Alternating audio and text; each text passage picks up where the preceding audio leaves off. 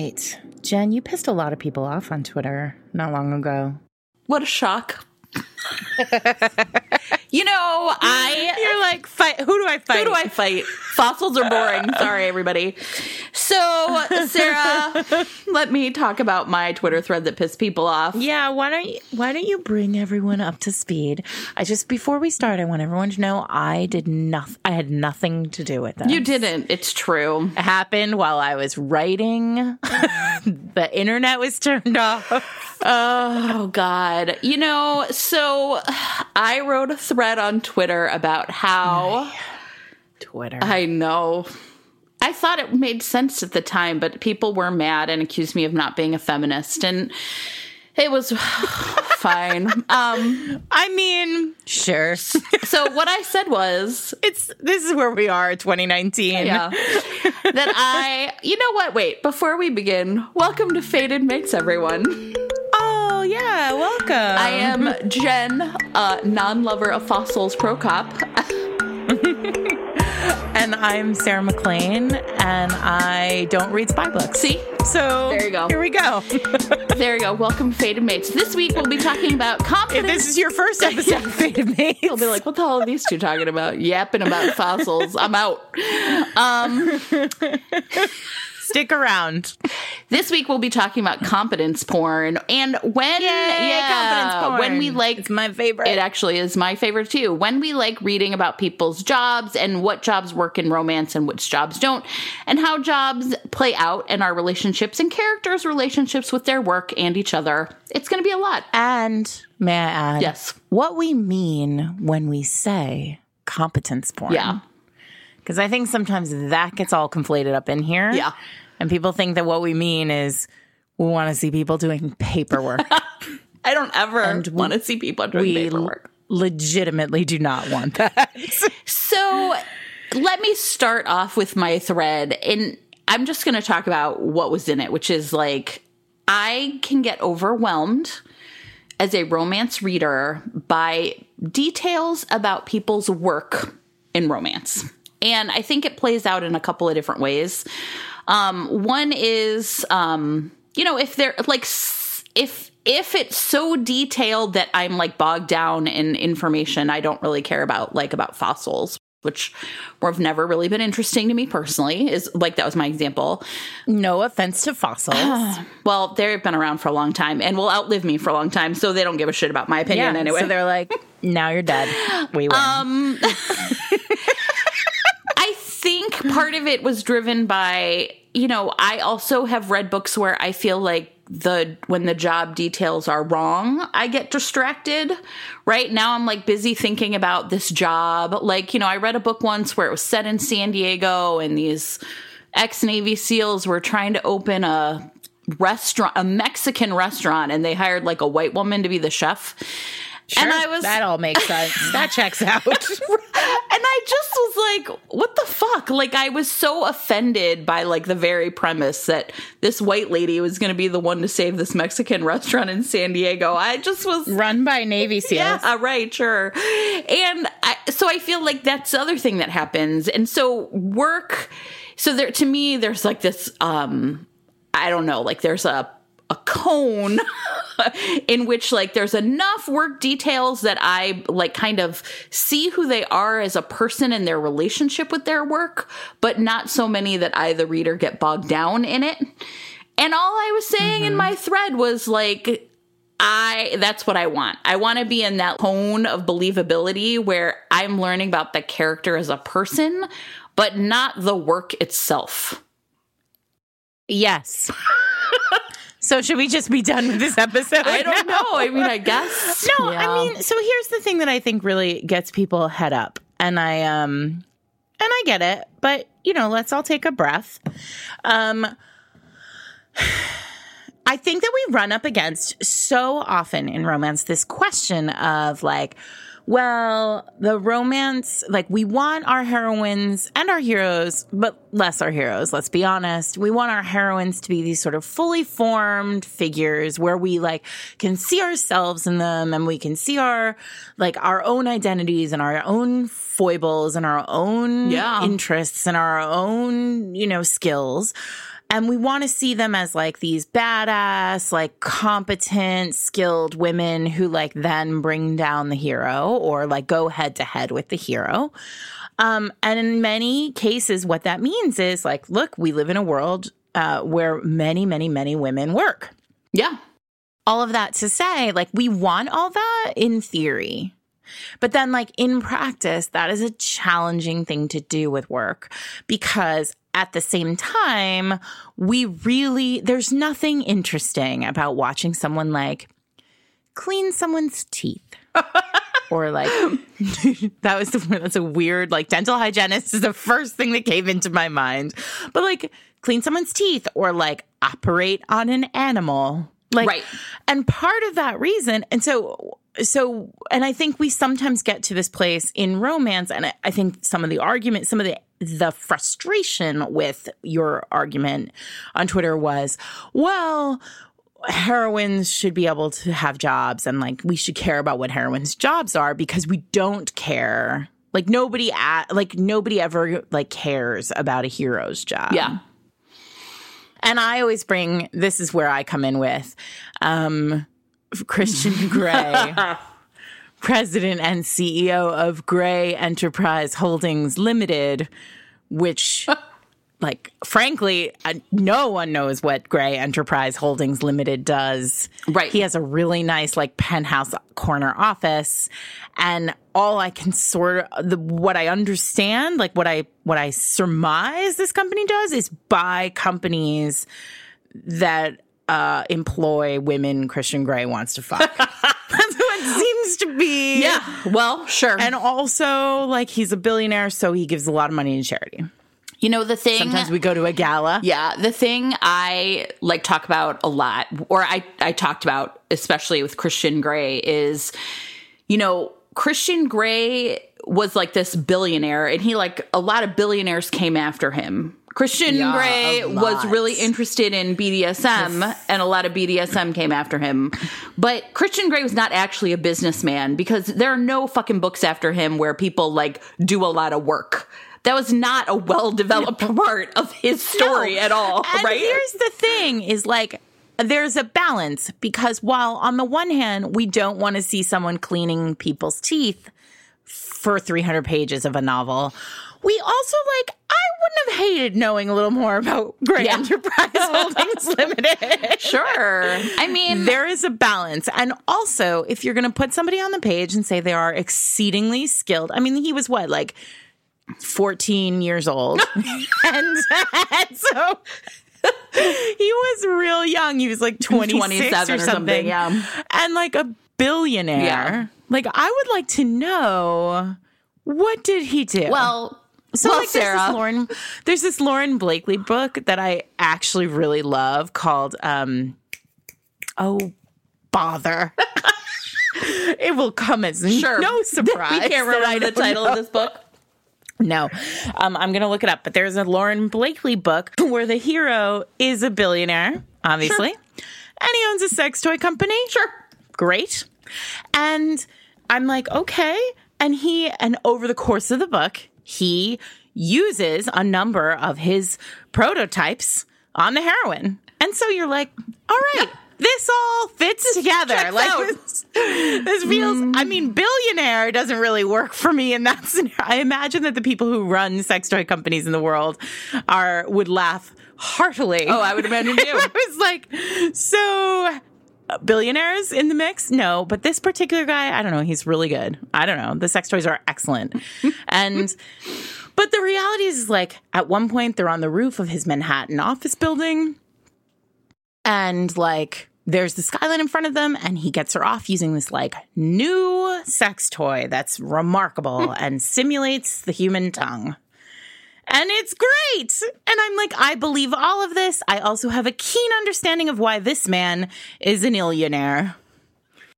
But I don't need more than that. Yeah, like, I don't, I don't want him like in scrubs, like wearing one of those hazmat suits, like Trying out different kinds of like neoprene or whatever. floor of the warehouse. Don't care. Yeah. don't want to see it.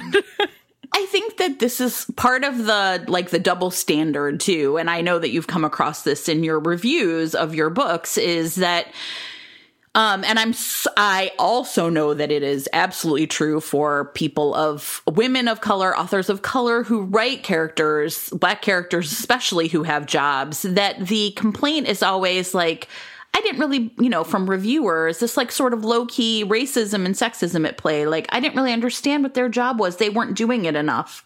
But no one ever says that about Christian Grey, right? And so the No. double standard of women and people of color in romance have to prove that they can really do these jobs to re- to white readers or also to other women which you know as it went in a way that men don't ever have to and so i think part of my frustration too with like my fossil um analogy was sometimes i feel like and I, I can't speak to this. I don't know because it's not really any specific book. It's like a general observation.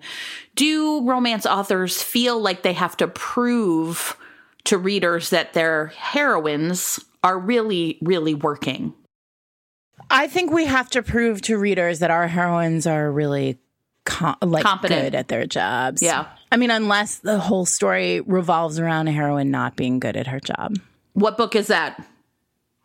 I don't know. Like, I feel like there are lots of like contemporary, like rom commy books where like the mm. heroine gets fired because she did something stupid. Oh, I see. Yeah, sure. you know what I mm-hmm. mean? Yeah. Um, or yeah, it's like the waitress who like can't keep her tray straight Right. and like, oops, she spilled all over a customer for the third time and the you know, the she gets finger wagged by the Sure. cook and then she's out on her ass and like, oh look, here comes a billionaire sex toy mogul. You know, That's not the premise of this. oh, by the way, here it is. Lauren Blakely. The book is called Nights with Him. We'll put it in show notes. One of the reasons I really loved Alyssa Cole's A Princess in Theory is that um, Ledi's like got a side gig as a is that her character's God? Of course, I can't remember her names. Anyway, she is uh, like has a side gig as in catering, and the the prince essentially to kind of like pretends to be a waiter to like sort of be with her and he's terrible at it and she has to essentially fire him. And i loved that soul like sort of like you know being a waiter is actually pretty hard work. Thank you very much. And not something anyone can just do for the lulls and be great at it in five seconds. Yes. and it was an amazing scene Agreed. maybe you should describe or define competence porn for us right now maybe that's something that should happen Well, yeah. So here's the thing. So, and I think there's there is a balance here because not all books where people have jobs and the jobs are handled well are also competence porn. Agreed. Right. Yeah. So, and I was thinking, like, I just want to point out another thing. Like, speaking to this, like, how do you put a job on the into the page or into the story with a light touch and center it and still make it really relevant without actually like making any of the book about the job. Yeah. And one of the books that does this, I think, really, really well is Sally Thorne's The Hating Game. Hmm. Right? Where the entire story is rivals to lovers yeah which is one of you know it's a it's like a kind of sub genre of enemies to lovers mm-hmm. And the two characters work near like near or with each other Yeah. um and they are thrown into competition with each other and it's never this only works if both characters are skilled right like they both have to be able to rate in the job. Yeah. So in uh, Sally's, almost always the plot of this book ends. Uh, it's it's a ticking a ticking clock toward a promotion or an inheritance of some kind or like some kind of something where they're competing for a business.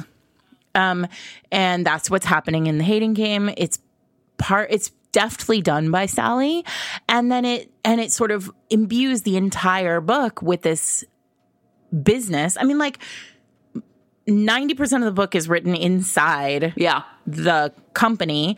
The other 10% of the other 10%, probably like half of it is written at like a company, like mandatory fun. Yeah, event, right. Or whatever. And that's that. But it never feels like you're being bonked over the head with fossils. right right Or spies.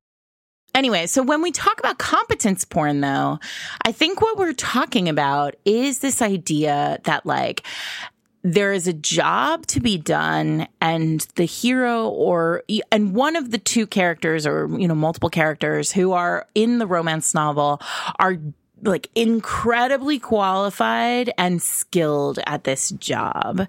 And the job is maybe a it should be a part of the plot in some way but invariably this is just about like at any point if something needs to get done this character is just going to be able to do it and it's not going to escalate conflict right it's not going to be Right. um you know she's really excellent like she's like at no point is it going to be mediocre work and so you can just sort of sit back in this idea that like this person is incredibly skilled so you know i think about this one uh, like we see this a lot in historicals Lisa Kleypas does this really well with like her industrial billionaires. Yeah. Like they're all just like extremely good at their jobs. Um, like I think Hattie is extremely good at her job. Yeah. Um, and and we see it on the page in I think two scenes, but like it's not required everywhere. It's just like somebody who is and not just exceedingly good at their job, but like has no level of imposter syndrome. Right. Knows they are good at their job. I think one of the things I've been thinking a lot about, and I'm glad you brought up historicals, is I feel like there's been I you know I reading the Ritas one of the like themes I noticed in the historicals was that there seemed to be a real jump from these are people with jobs to what I would instead call these are people with careers. And I know that seems like maybe a pretty fine line, but you know, to me, a job is like, okay, you need to get a paycheck and you're doing this thing. It doesn't necessarily feel like, to use an old fashioned word, like a vocation. It doesn't really feel like something that like feeds your soul along with your pocketbook. And mm-hmm. I think one of the things that I've really seen happening is that that is changing and we're getting more and more characters in historicals not just heroines hero- heroes too who really are approaching their work as you know and you know there's nothing to say there's anything wrong with being a nurse or a governess in a historical but these are characters who really are like no my work is important to me as a person and therefore this is a career this is something that is going to mean something to me and how i move throughout the world Yes. and you know that certainly was the case with Hattie, but it was a case with uh, Joanna Shupe's novel, um, that whole series about um, the one with the woman who's an architect. I think that one's called a daring arrangement.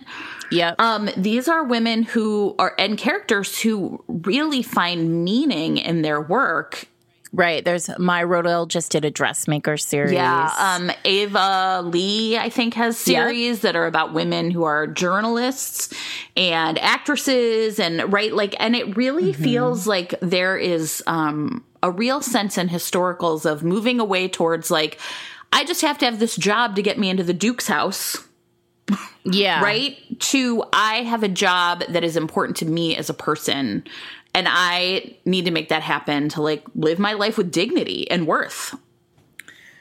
Yeah. So here's my thing about that. I think that that is a product of, um, I mean, like, look, historicals. I mean, I, I do think it's ironic that you said fossils, right?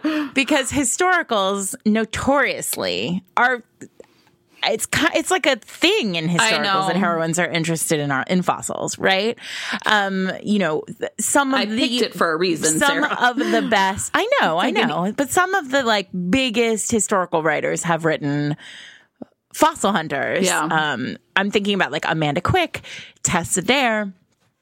Um, I want to say there's a there's an Eloisa James heroine who was into fossils, and it's really interesting because it is of a time, right? It sort of harkens to what women like women, special, interesting women in the region, the blue stockings, right? The blue stocking was into fossils. So I don't, I think historical has always played with this idea of like a heroine who has, for lack of a better word, purpose beyond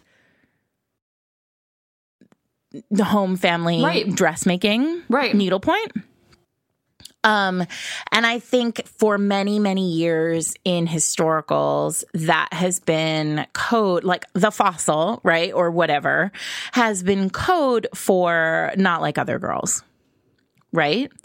Um, not like, and I mean, look, we're all resp- I mean, we've all been writing. If you've been writing longer than a decade in this business, you've definitely written not like other girls at some point. Sure.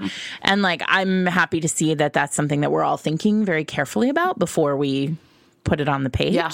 Um, but that was, I mean, that's a real thing from the past, right? That said, I think that um, that was always used to, as like code in that was a code in romance to romance readers, especially in historicals. Was it a code for like? It was a code for the blue stocking, yes, but the blue stocking, we've never done an interstitial on blue stockings and we should. Yeah. Um, because the blue stocking is in herself a code. Yeah. Right? For, um, hey, romance reader who thinks, you know, it, these are heroines who are smart like you Yeah. right? Um, interestingly, in contemporary, we don't see the blue stocking as much. Um, and when she's on the page, like I can only think of one real blue stocking, um, and that's Susan Elizabeth Phillips's "Nobody's Baby But Mine," right? Like, in and sh- is she really a blue stocking? Is the question, right? Because she's a nuclear physicist, Yeah, right? She's like I mean- Doogie Howser, nuclear physicist. Like academics, I mean, I feel like that's like an interesting, you know, Like, does a blue stocking exist? Holly in you know that one IAD book is um, like a math professor. Yeah, like is the ma- is the professor a blue stocking now? I don't, don't know. know This is either. a que- That's I want to do. Can we like put a pin in all this and do a blue stocking? Yeah, that's a really good point. Yeah, because it just seems kind of different. Well, because yeah, yes, the answer is yes. We're gonna Um, Hold. so you guys, sorry if you enjoyed that. Come back At some point. no, sometime. yeah. because I do think like we need to set the blue stocking aside, and I don't think like fossil hunter yeah. is a job in historical. No, fossil hunter. also because it doesn't um you know tessa dare wrote a book about a girl who sold the time Mm. did you read that one I don't know. okay I mean, I'm I'm gonna be really honest with you. no. I'm like, I would have to. I probably. yeah and that was her that was her job like she and this was a real thing that like tessa had had uh consider had like discovered that you could go to like there were people who would go to greenwich in england and they would essentially like set their watch or their clock to Right. Greenwich time and then come back to London. And they would literally be paid by each household to go to the house with their watch. Right. And Set the clocks. essentially make sure that the clocks were all set correctly.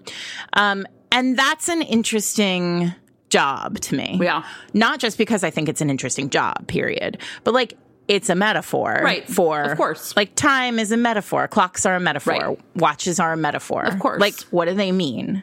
Um, and so in that case, you're also talking about like that's not competence porn either. That's a person with an interesting job. That Tessa Dare book is called The Governess Game. Oh, I read that for sure. One of her more recent ones. Yeah, yeah, for sure.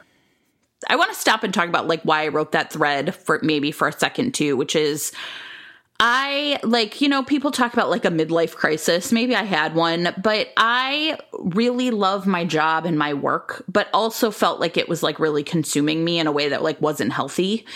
And I mm. specifically like tried to pull back and like find other things to do that were about me as a person, not me as a worker. And I was really like, I have a friend who's from Chile, like one of my co- a colleague actually, and he talks about how weird it is when he goes to parties and the first thing Americans ask is like, "What do you do?" Because he's like in other places, people say like, "What do you are? What are you interested in?" Right? Yeah. And I really like took that to heart and have tried very hard to make my life less about what I do and more about what I'm interested in. And so I think like when I wrote that thread, and that's like the irony of like being told I wasn't a feminist is that it's been like a work in my life to like be who I am outside of my like job. Yeah, I mean it is. Right? I- that's really interesting. That that story is really interesting. I have I married. I'm married to a Californian. um, I grew up in New England, the child of Europeans, but uh, but like northern. Yeah. my mom's English and my dad's Italian. Um, and work. And I grew up in New England, and now I live in New York City. And work is you know, a seminal Yeah. part of all of our like it's always been like what's your job what do you do like how are you going to do your job better Yeah. you don't take sick days like i mean it's a very sort of rigid um you know very uh like puritanical way of thinking about work Mm-hmm. Yeah. in uh, and i think what your friend from chile said is true like it is cultural Yeah. um in many ways because when i married my husband and was sort of going through the kind of growing pains that you have when you marry somebody and you have to like learn their family and their family dynamics. Mm-hmm. And I had like a lot of struggle with like, you know, how, what did I talk to his family about? They didn't seem to be interested in what I did. Yeah. Like they didn't, they didn't want to know about my job. Um, and I remember sitting with somebody and, and them saying, you know, I had the same problem when I married my husband, a Californian, and we have the benefit of living in California. Mm-hmm. Yeah. And here's the thing. Um, New Yorkers say, What do you do at a cocktail party? Californians say, What do you like to do? Yeah. And that did, just like your friend unlocked you, it unlocked me in some way to sort of be able to access my Oh yeah. my husband's life, right? And my and more importantly, my in-laws. Um, but that said, like so maybe there is this kind of cultural thing, but at the same time, we live in America in 2019 and work is Oh yeah. everything now because we're all having we all feel this pressure of like we have to work harder we have to make money we have to live we have to pay in- for health insurance. We i mean Yeah. like there's a big political conversation to be had here which is of course work is important because we're not being given the permission to have the like basic civil human rights that we all deserve with. Well, and I think the other thing is, you know, a recent Supreme Court case is can people just fire you if you're gay, if you're queer, right? Like, I Yeah. mean, this, the right to work feels really precarious, I think, for a lot of marginalized people. yeah And and like a, a a dollar go like Americans. I was just reading this article that was saying like Americans basically haven't gotten a raise Yeah. in 40 years. Like we cost of living increases have gone like obviously we are making uh, by the numbers more money, Right. but like if you factor in inflation, like we're making yeah. The same. Or you read all these articles about, you know, people who, you know, it's just like the struggle to keep up and keep a middle class lifestyle. And so the fact that so many of us are consumed with worries about money and our future and financial security and stability and, you know, what jobs will there even be for our kids? I mean, I think that all of this is really consuming at a very personal level. And at the same time, when and it, but so maybe that's why I don't want to read about it in romance because how do you capture that and still have it be a romance?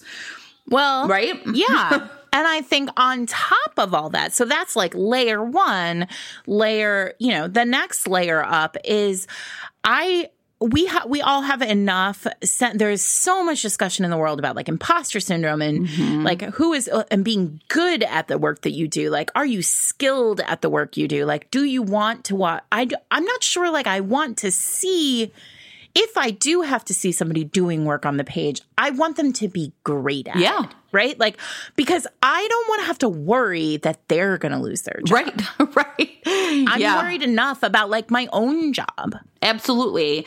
Please, everyone, buy my books. Yeah. Please, everyone.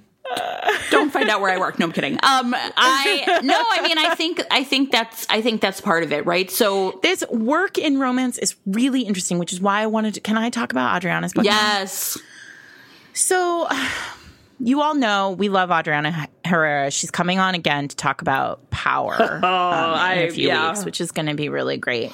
So, stay tuned for that. Um, Adriana is writing the American Dreamer series right now, or just fi- about to finish. October 29th um, is the release date for American Love, Love Story, which is the next book out.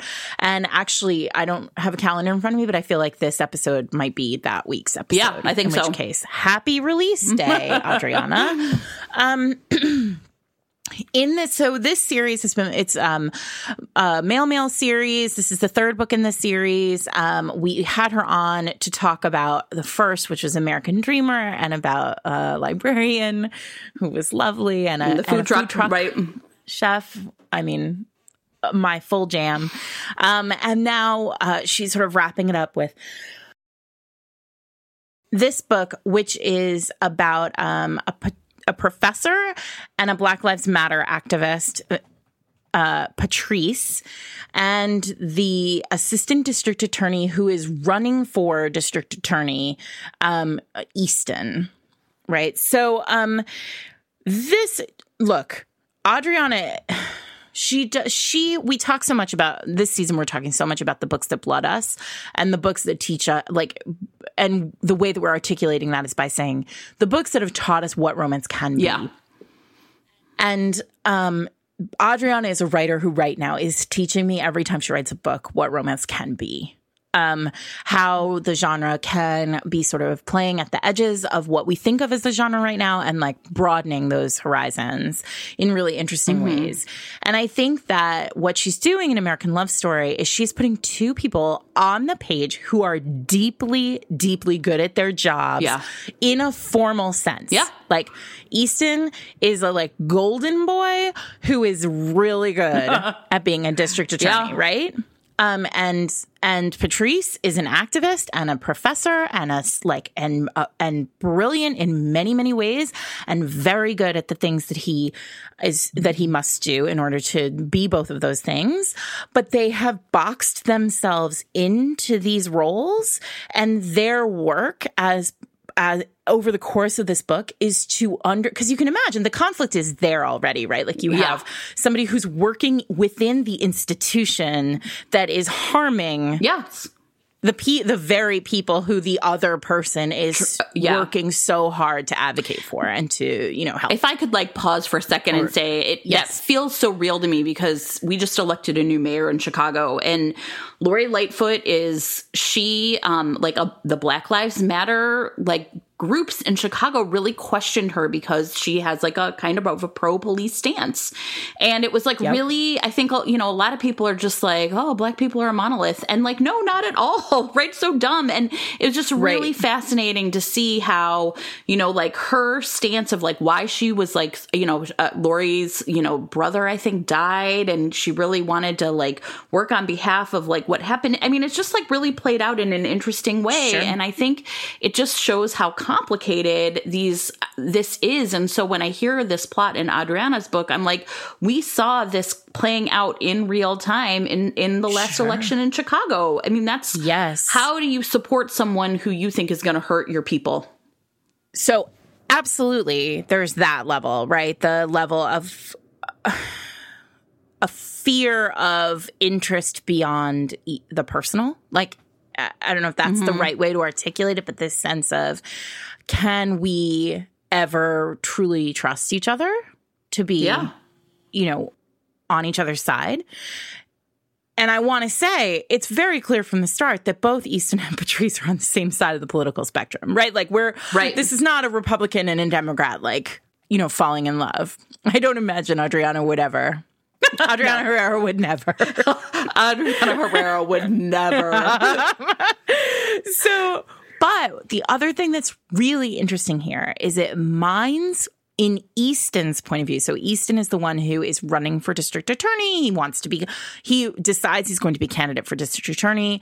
Um, and he's aware of this fact that like as a politician, he needs to ride a line yeah. he can't be a full on activist because he is afraid that he will lose votes if he Yeah. is too strident for less lack of a better word right Yeah. and I'm not going to spoil the end because, but there, it is really interesting because Adriana sort of writes this conflict in this ever building, like, on on the one hand, it's super sexy and these two totally are into each other. And on the other hand, you just end up with this. There are several moments where you think to yourself, like, there's just no way Yeah. this sorts itself out.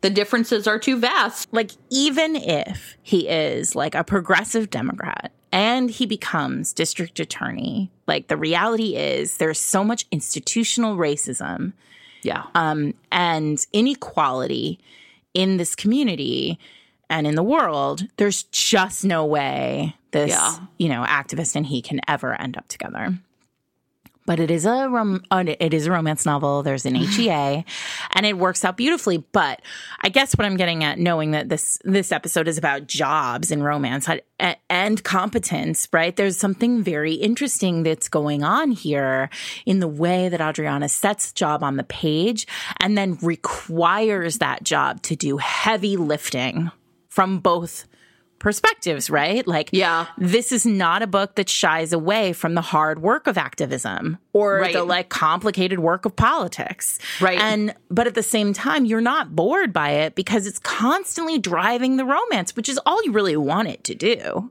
Yeah. You know, someone else who does that really well is Tracey Livesay, who we are planning to have on and who we've talked about before and who we will be talking about again very soon. But like her Love Will Always Remember book is really f- another great example of like a heroine who like has to face the work of her job. Yes. And deal with it.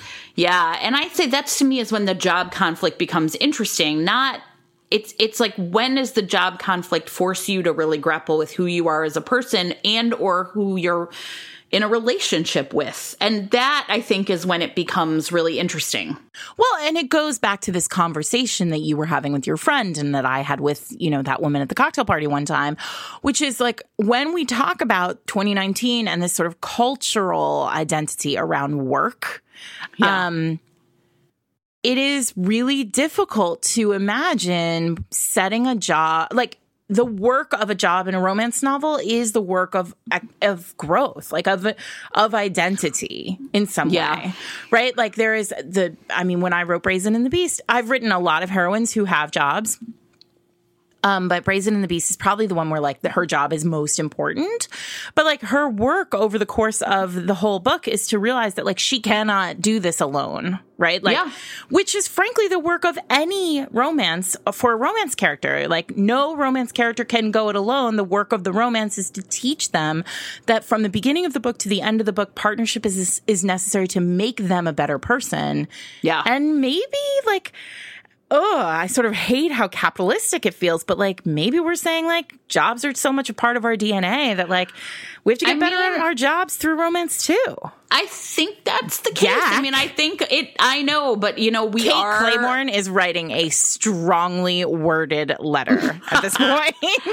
You know, uh, Kate writes a lot about characters and their jobs, though. I mean, I she's going to be fine with what you just said. I think, I think that I, but I mean, that's like the conflict, right? Like, are we? I, I don't think any of us want to be our jobs, but No. I think our jobs are so important to who we are as people, and that push pull. But like, look what you is really did. interesting. You're Yeah. a lunatic. You took the one thing that gave you real, like, calming joy and turned it into a job. I know You know, like, and this, uh, me too, man. Like, you do. I think right? all the time about this like podcast, and I'm like, well, maybe we should think about advertising. Like, and it's like, then it becomes a job. I It's know. not like a labor of love. I know. I know. Um, and that's I think that's really complicated. I think that that's part of why like that my th- my thread is really about that tension, right? Like when are we allowed to do the stuff we just love because we love it? And then why in America does it feel like then the push is to monetize it? Right? Yeah, and and also like I think it's really important for us to have a conversation about women heroines and women and jobs specifically because I think we need to have a talk about why we feel like a heroine with a job is somehow more valuable than a heroine without a job. One. And um and maybe we don't, but I think often we do Yeah. right? Um, and and I think we need to have a very real conversation about how money is Yeah. tied up in this, right? The the the kind of the downside of romance focusing on richness. Or what? Not richness. Richness isn't the word, you guys. The word is wealth. Yeah. you can't even say it. You know what though? It's not just romance, right? It's everything. And I really struggle with this. Like I remember when my son was little. And I remember just being outraged that there was like everybody on TV was rich. No matter what it was they said they were str- I mean, I remember like I don't know, High School Musical 2 or whatever. There was like this whole subplot about how he like, "Oh, I really need this like, you know, I'm never going to be able to go to college if I don't get this scholarship." And then they like pan across his house and I was like, "You live in a mansion. Like what are you talking about?" And you know, the fact that, you know, Roseanne was remember that TV show was really revolutionary for showing like truly like mm-hmm. middle class or lower class people on TV. And it just, I feel like it doesn't, I never see that. And it, in class in, in popular culture often is the thing that really really like sets me off right like i uh, like there was a movie i think it was called this is 40 where, you know, like, oh, I was like, I'm going to lose my job. And I was like, they're going on vacations and living this million dollar house in Los Angeles and driving Beamers. And I was like, this is not what it's like to worry about money. And it was so, and, and that I think is really like a, a, a struggle for me with romances. And I get why, like, the fantasy of not having to worry about money is very powerful to me. Of course it is. I mean, I wish for all of us, for every for everyone. And there and that fantasy is a place where romance it makes the romance much easier right? It makes happily yes. ever after more believable. Everybody always says like well money doesn't buy happiness but like the truth is it sure helps. Like yeah. and and w- what it buys is a lack of financial worry. Like a lack of worry that like if your kid gets sick you'll be able to pay the bills. You know, another book that's going to be coming out right around the time that we release this is a book I really liked in a lot of ways called The Bromance Book Club eh, by Lyssa Kay Adams. Mm-hmm. And in this book, a stay at home mom of young twins, I think they are probably under a year old. Um, essentially, the beginning of the book, she kicks her husband out of the house. They're, they're, I like this book a lot. And he is a pro baseball player. And one of the things, and we are reading this for my 57th Street Book Club in, I think, November, December, it must be December. And I sort of was like pitching this. And as soon as I said that, you know, she kicked him out of the house, um, Hannah, who's one of the women in my book club, was like, oh, and I was like, I know because when women are heading down the road towards divorce, the biggest problem they face is financial insecurity. And yeah. this and this book does not deal with it at all. Like there's a part where she's like, I think I'm going to go back to Vanderbilt and go back to school. And I wanted to be like in real life, you the stay-at-home mom married to a professional baseball player who's made all the money, the fact that he never holds the money against her, I was like, okay, that is nice, but like it was I was like that's not real. In real life, a man who has all of the financial power leaving is putting her in the most dangerous, precarious spot that there is. And it was yeah. just, and that was like one of those things where I was like, this to me is the biggest fantasy there is, is that she never once in that book thinks, who's paying the fucking mortgage now that I kicked him out of the house? Who's paying for me to go back to Vanderbilt? Yeah. Uh, it's hard, right? Because divorce I mean, yeah. look, I write historicals. Historicals are all about money. And yeah. there it's all about like who has money, like I mean I don't know, half of the tropes in historicals are about money. Yeah. About, you know, the poor title, the title being, you know, needing to marry rich, or the girl whose house is, whose family, you know, is mm-hmm. on the mm-hmm. brink and needs to save her governess of a sister or like mm-hmm. save her sister mm-hmm. from prostitution. Yep. Um, and I think that's just because look it's you know there was another thread that was on twitter recent, recently and it really rang true to me about um, mothers telling their daughters to save their money in a private account when they yeah. get married like to make sure that they have a go bag essentially a financial go bag yeah um, and like it's a really horrifying thing to think about if you imagine it if you really sort of think carefully about why so many generations of women have said like you need um i think it was i think it may have been an indian woman who started it who was talking about um why they gave jewelry like she received jewelry for a wedding oh, wow. gift and it was like no wedding like jewelry is it's, it's yours. You, you, can sell it yeah. if you need it. Um, and that that's what like the fact that women and so many women were in this thread saying like, "Oh, my mother." My, I mean, I, here I am, right? My mother at my wedding was like, Yeah. uh, "Make sure that you don't only have." You know, one joint account. And I was like, hey, mom, thanks for the congratulations. But like, Yeah. also, uh, like, Yeah. that's a real thing. Um, Yeah, something that her mother told her, and presumably her mother's mother told her. And absolutely. I mean, it's a lot, but like finance, like writing, I think all the time about Eloisa James, like saying over and over in interviews, you know, I don't want to, I grew up poor. I don't want to write about Yeah. poor people. I want to write about rich people who don't have to worry about right that. because that's like the biggest dream of all in some ways i think that there are some really interesting ways in which romance is dealing with it and not in and i want to talk about historical that is is about a working woman but not really about that which is a book i really liked called what ails the earl by sally mackenzie and it also the second one in this series just came out and it's called the merry Visc Viscount. What's the what's that The word? Viscount? yeah, right, sure. Uh-huh.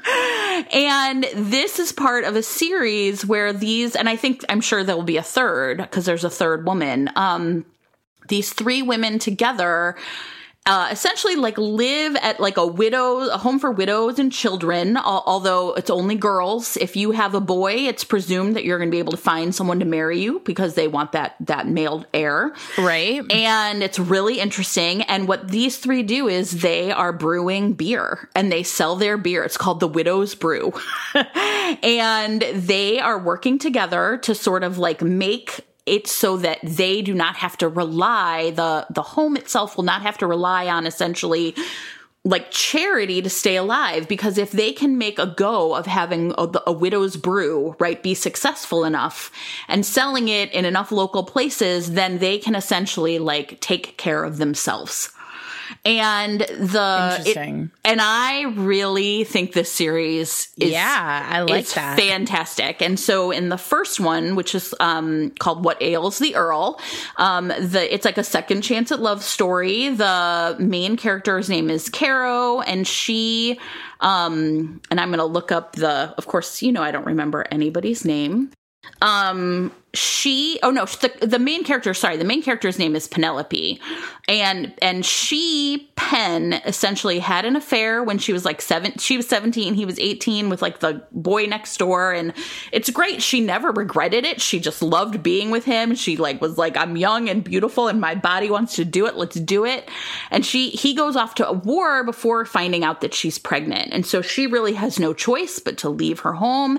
And Right. then however many years later he comes along and figures out that like oh my god it's penn and oh my god that's my daughter. And sort of it's this mm-hmm. chance you know this them you know kind of falling in love and and kind of and a big part of it is her saying like i'm not leaving these women behind right like i am not leaving behind my job i like what i do i'm good at it Yeah. this is a big part of who i am and then it's in the second book is about carolyn and she essentially has gone to london to try and sell the widow's brew only to discover um this is the merry Viscount. How do you say this word, Sarah? Viscount. Yes, the Merry Viscount. I have been a romance reader for a long time, you know.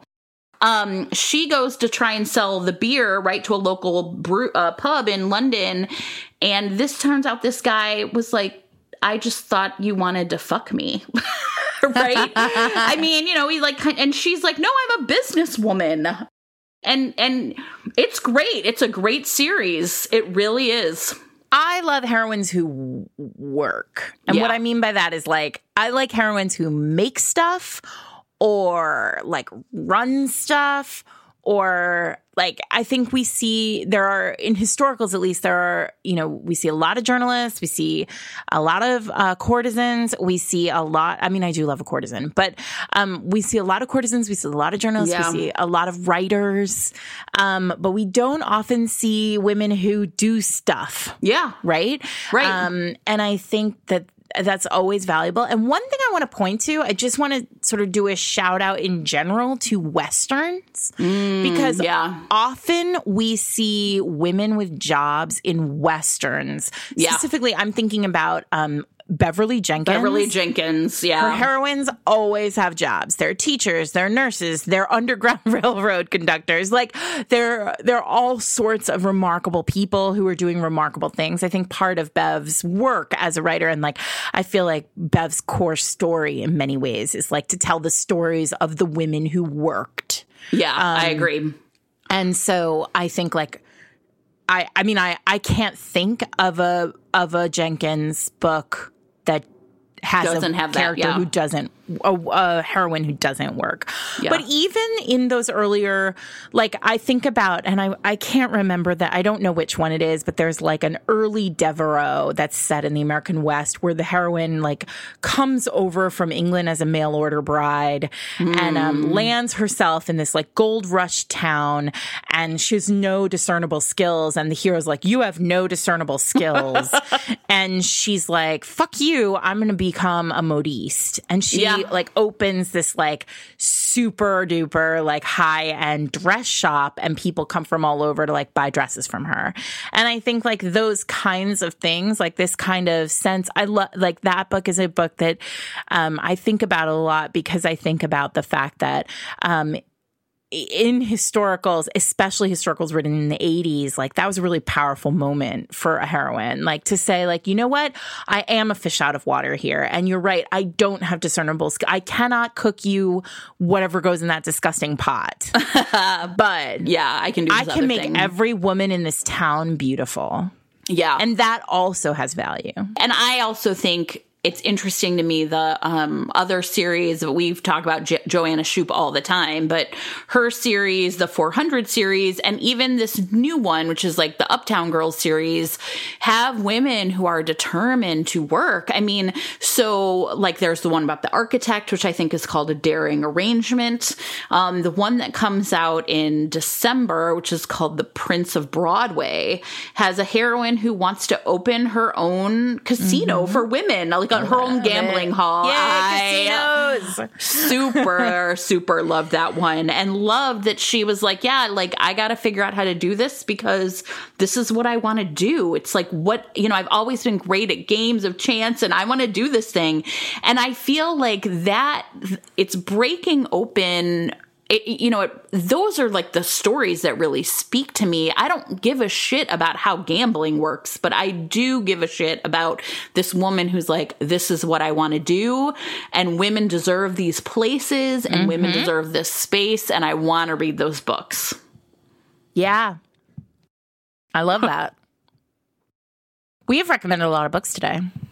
We have. And yet, I don't even think I got to all the ones that were kind of mentally on my list. No, and now I'm sort of thinking, and I'm like, oh God, I can think of so many. You know, like, and I do think like there's somewhere at some point we need to talk about like women in traditionally women's jobs, right? Like the governess and nurses. you know, we didn't and, really yeah. tackle. I asked that question, but like, you know, why do we value women with like capital J jobs, like business people and like, Sure. you know, I don't know, people, yeah, like women who are like in a job that a hero could easily also be in.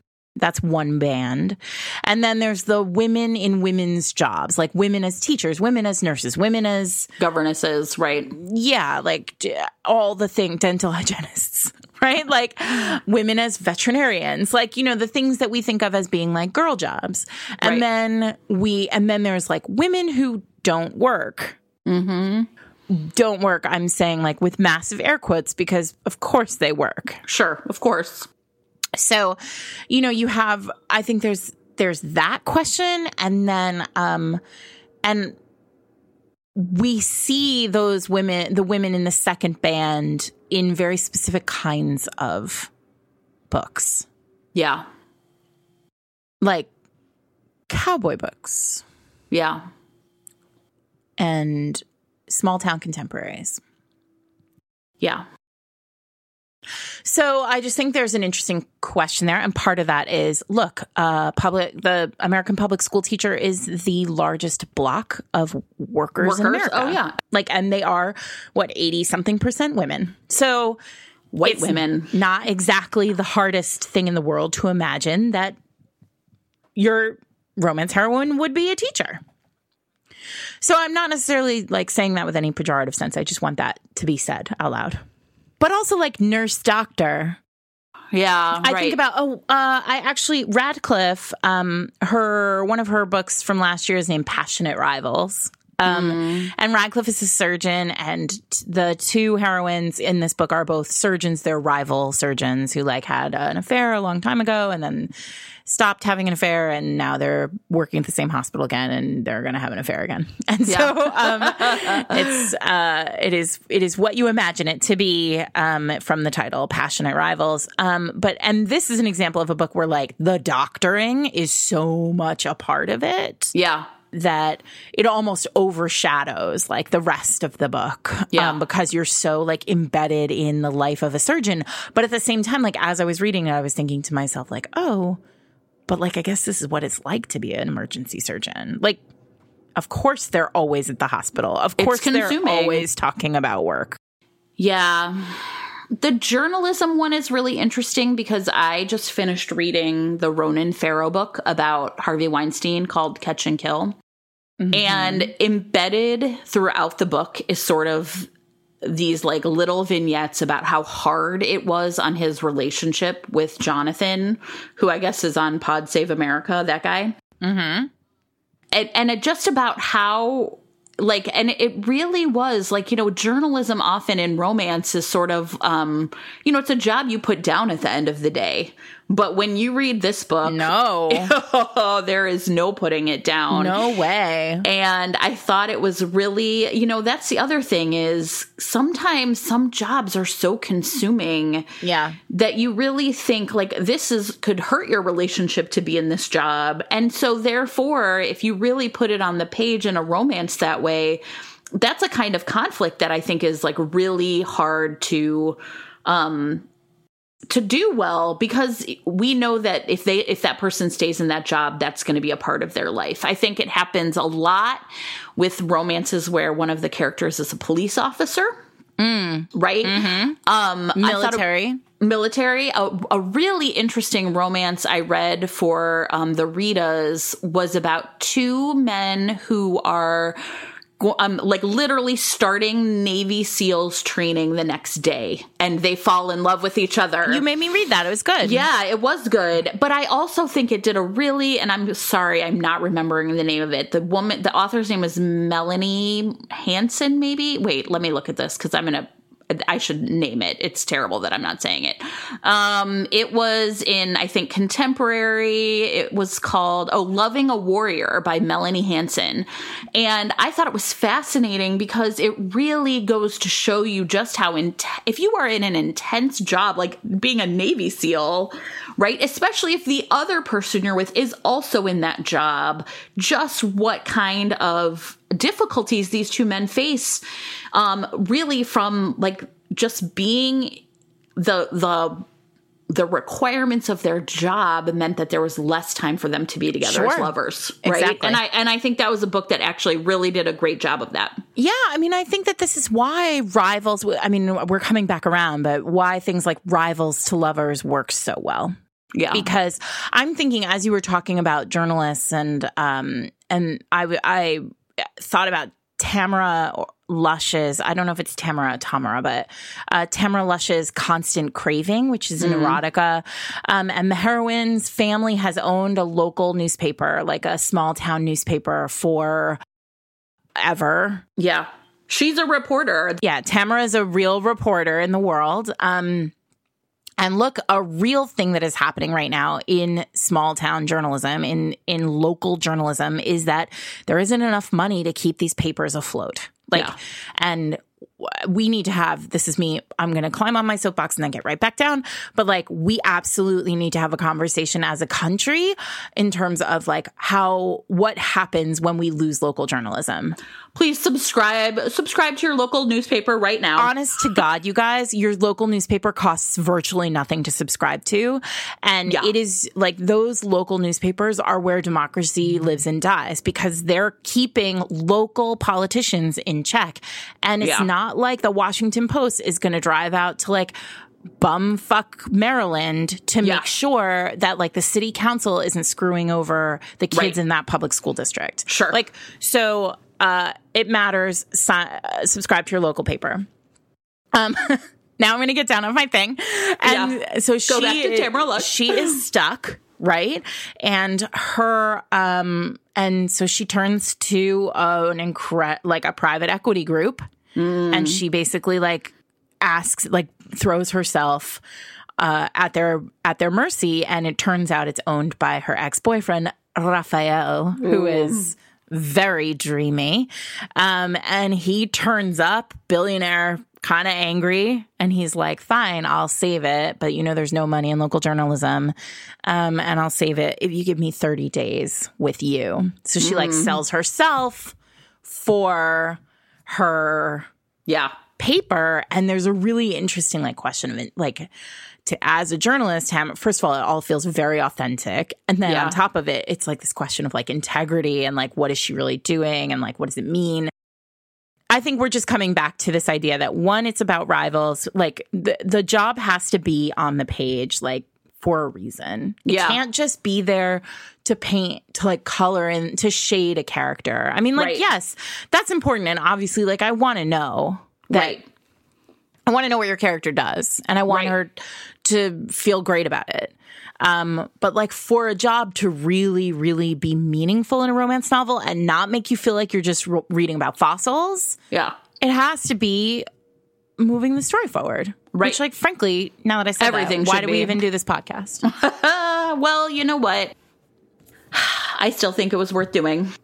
I do too. And TBR piles across America and the world just got bigger, Just got yeah. way bigger. And Kuala Lumpur. Did you? We'll put it at the end of this one, but we got Oh. a call in, you guys, from somebody from Kuala Lumpur. So I love that one. It's so Yay, good. international callers. We love you. So that said, um, did you know you could call us and tell us about your the book that blooded you this season? Um, you can do that. The number, which is a US number, is 646-450-3766. Um, we are not sharing that publicly. You have to listen to the podcast to get it. That's right. Um, what other things do we want to say? Uh, next week, oh God, what's next week? Priest. Oh yeah. Woo. Woo. Talk about a job. Talk about a job. I mean, it sure does move the con- move the story forward.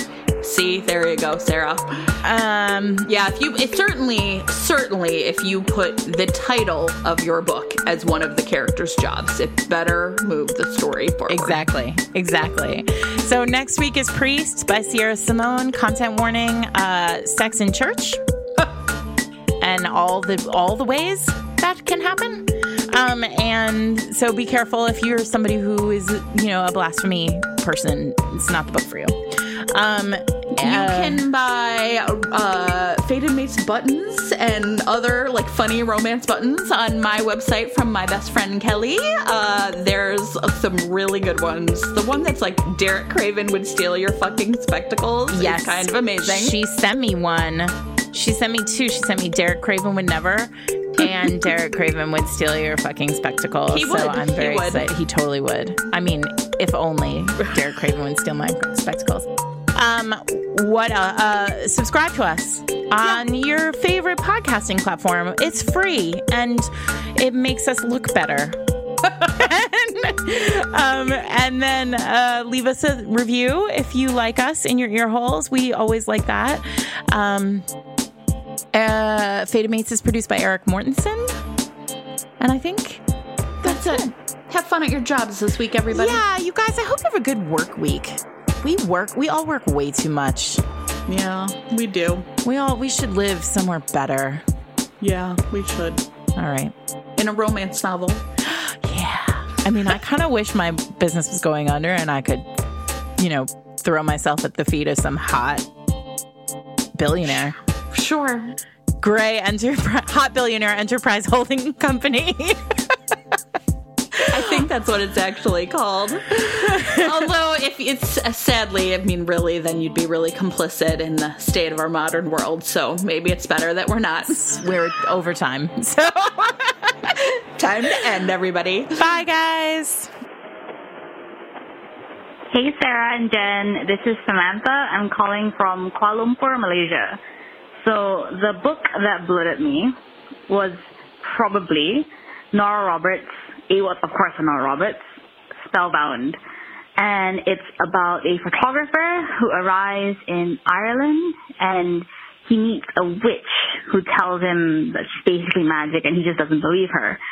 And I just remember this being like, I mean, my, my family has had romance novels kind of scattered around the house for literally my whole life. I've read kind of some of them on and off, but I don't remember any, the, this is the very first book where I remember going to, like, waking out of this fugue state at like 4 a.m.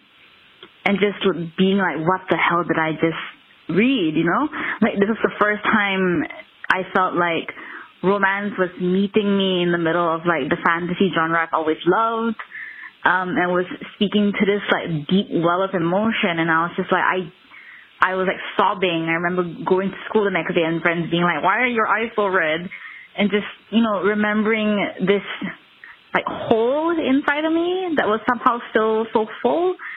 And Nora has done this for me, I mean, over and over again over the years, but I just remember Spellbound because it was just like how can something that people kept calling trashy be so lyrical and so like authentic and genuine and it just was like ah um anyway um you can find me at on instagram at sam underscore che c-h-e-h and thank you guys so much. I really love the podcast and i love your book sarah and i love your articles jen. And thanks guys. Bye